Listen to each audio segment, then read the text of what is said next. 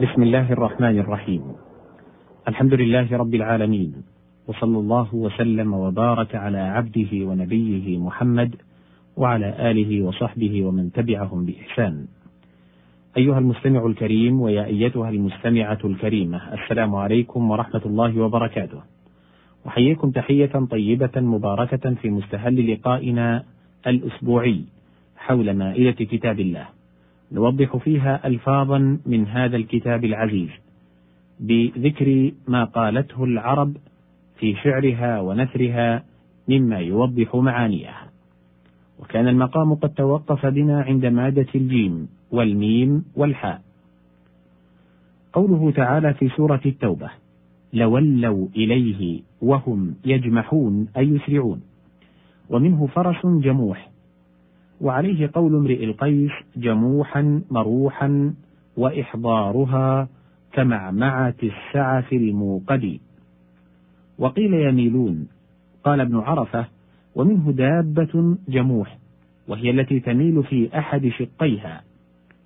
والدابة الجموح التي لا يردها لجام يقال جمحت الدابة تجمح جماحا وجموحا فهي جامح وجموح.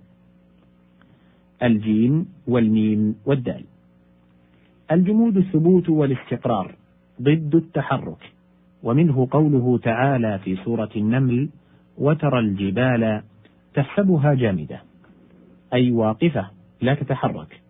قال ابن عرفة إذا ضم الجبال بعضها إلى بعض وسارت لم يتبين مرورها. والعرب تحكي أن الأشياء الكثيفة إذا تحركت لا تظهر حركتها.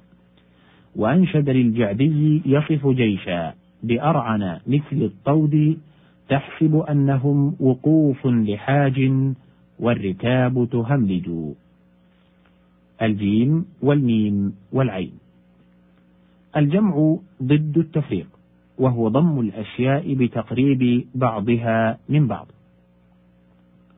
وقوله تعالى في سورة آل عمران إن الناس قد جمعوا لكم قيل جمعوا آراءهم بالفكر والتدبر والمكر.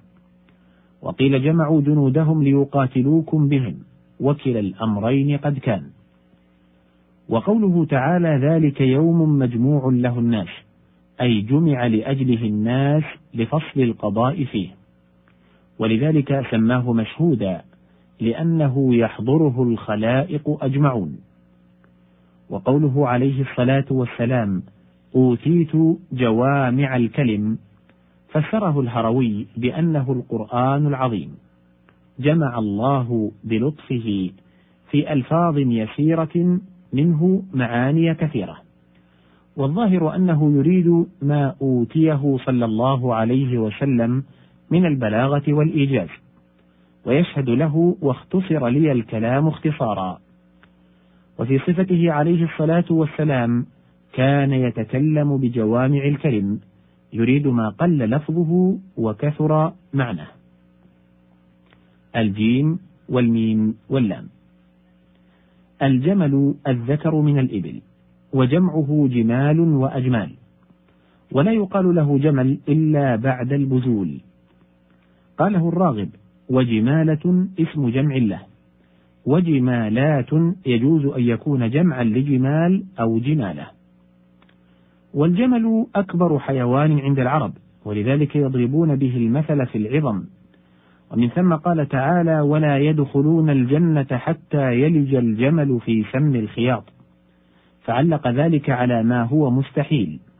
وذلك لأنه علقه على ولوج أعظم الأشياء في أضيق الأشياء. والجمل في الآية هو هذا الحيوان المعروف. وروي عن ابن عباس أنه كان يقرأ الجمل والجمل القلس وهو الحبل الغليظ الذي تجر به السفن.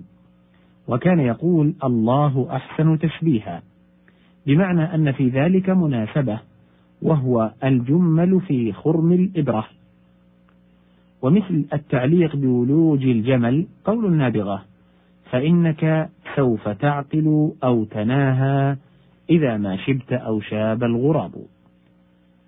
قيل وسمي الجمل جملا لأن فيه جمالا عند العرب ولذلك أشار إليه بقوله ولكم فيها جمال حين تريحون وحين تسرحون. والجميل عند العرب ما أذيب من الشحم والحم ما أذيب من الألية. والجمل الإذابة في الحديث لعن الله اليهود حرمت عليهم الشحوم فجملوها أي أذابوها. الجيم والميم والميم. قوله تعالى في سورة الفجر وتحبون المال حبا جما الجم الكثير. من جمة الماء أي معظمه ومجتمعه. الذي جم فيه الماء عن السيلان. ومنه جمة البئر لمكانها الذي يجتمع فيه الماء كأنه أجم أياما.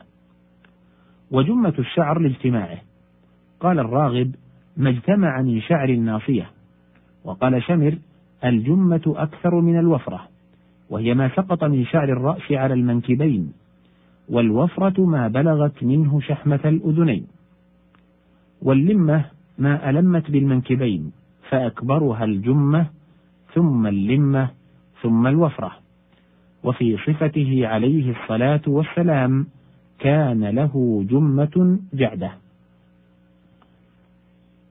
وفي الحديث رمى إليه بسفرجلة وقال دونكها فإنها تجم الفؤاد.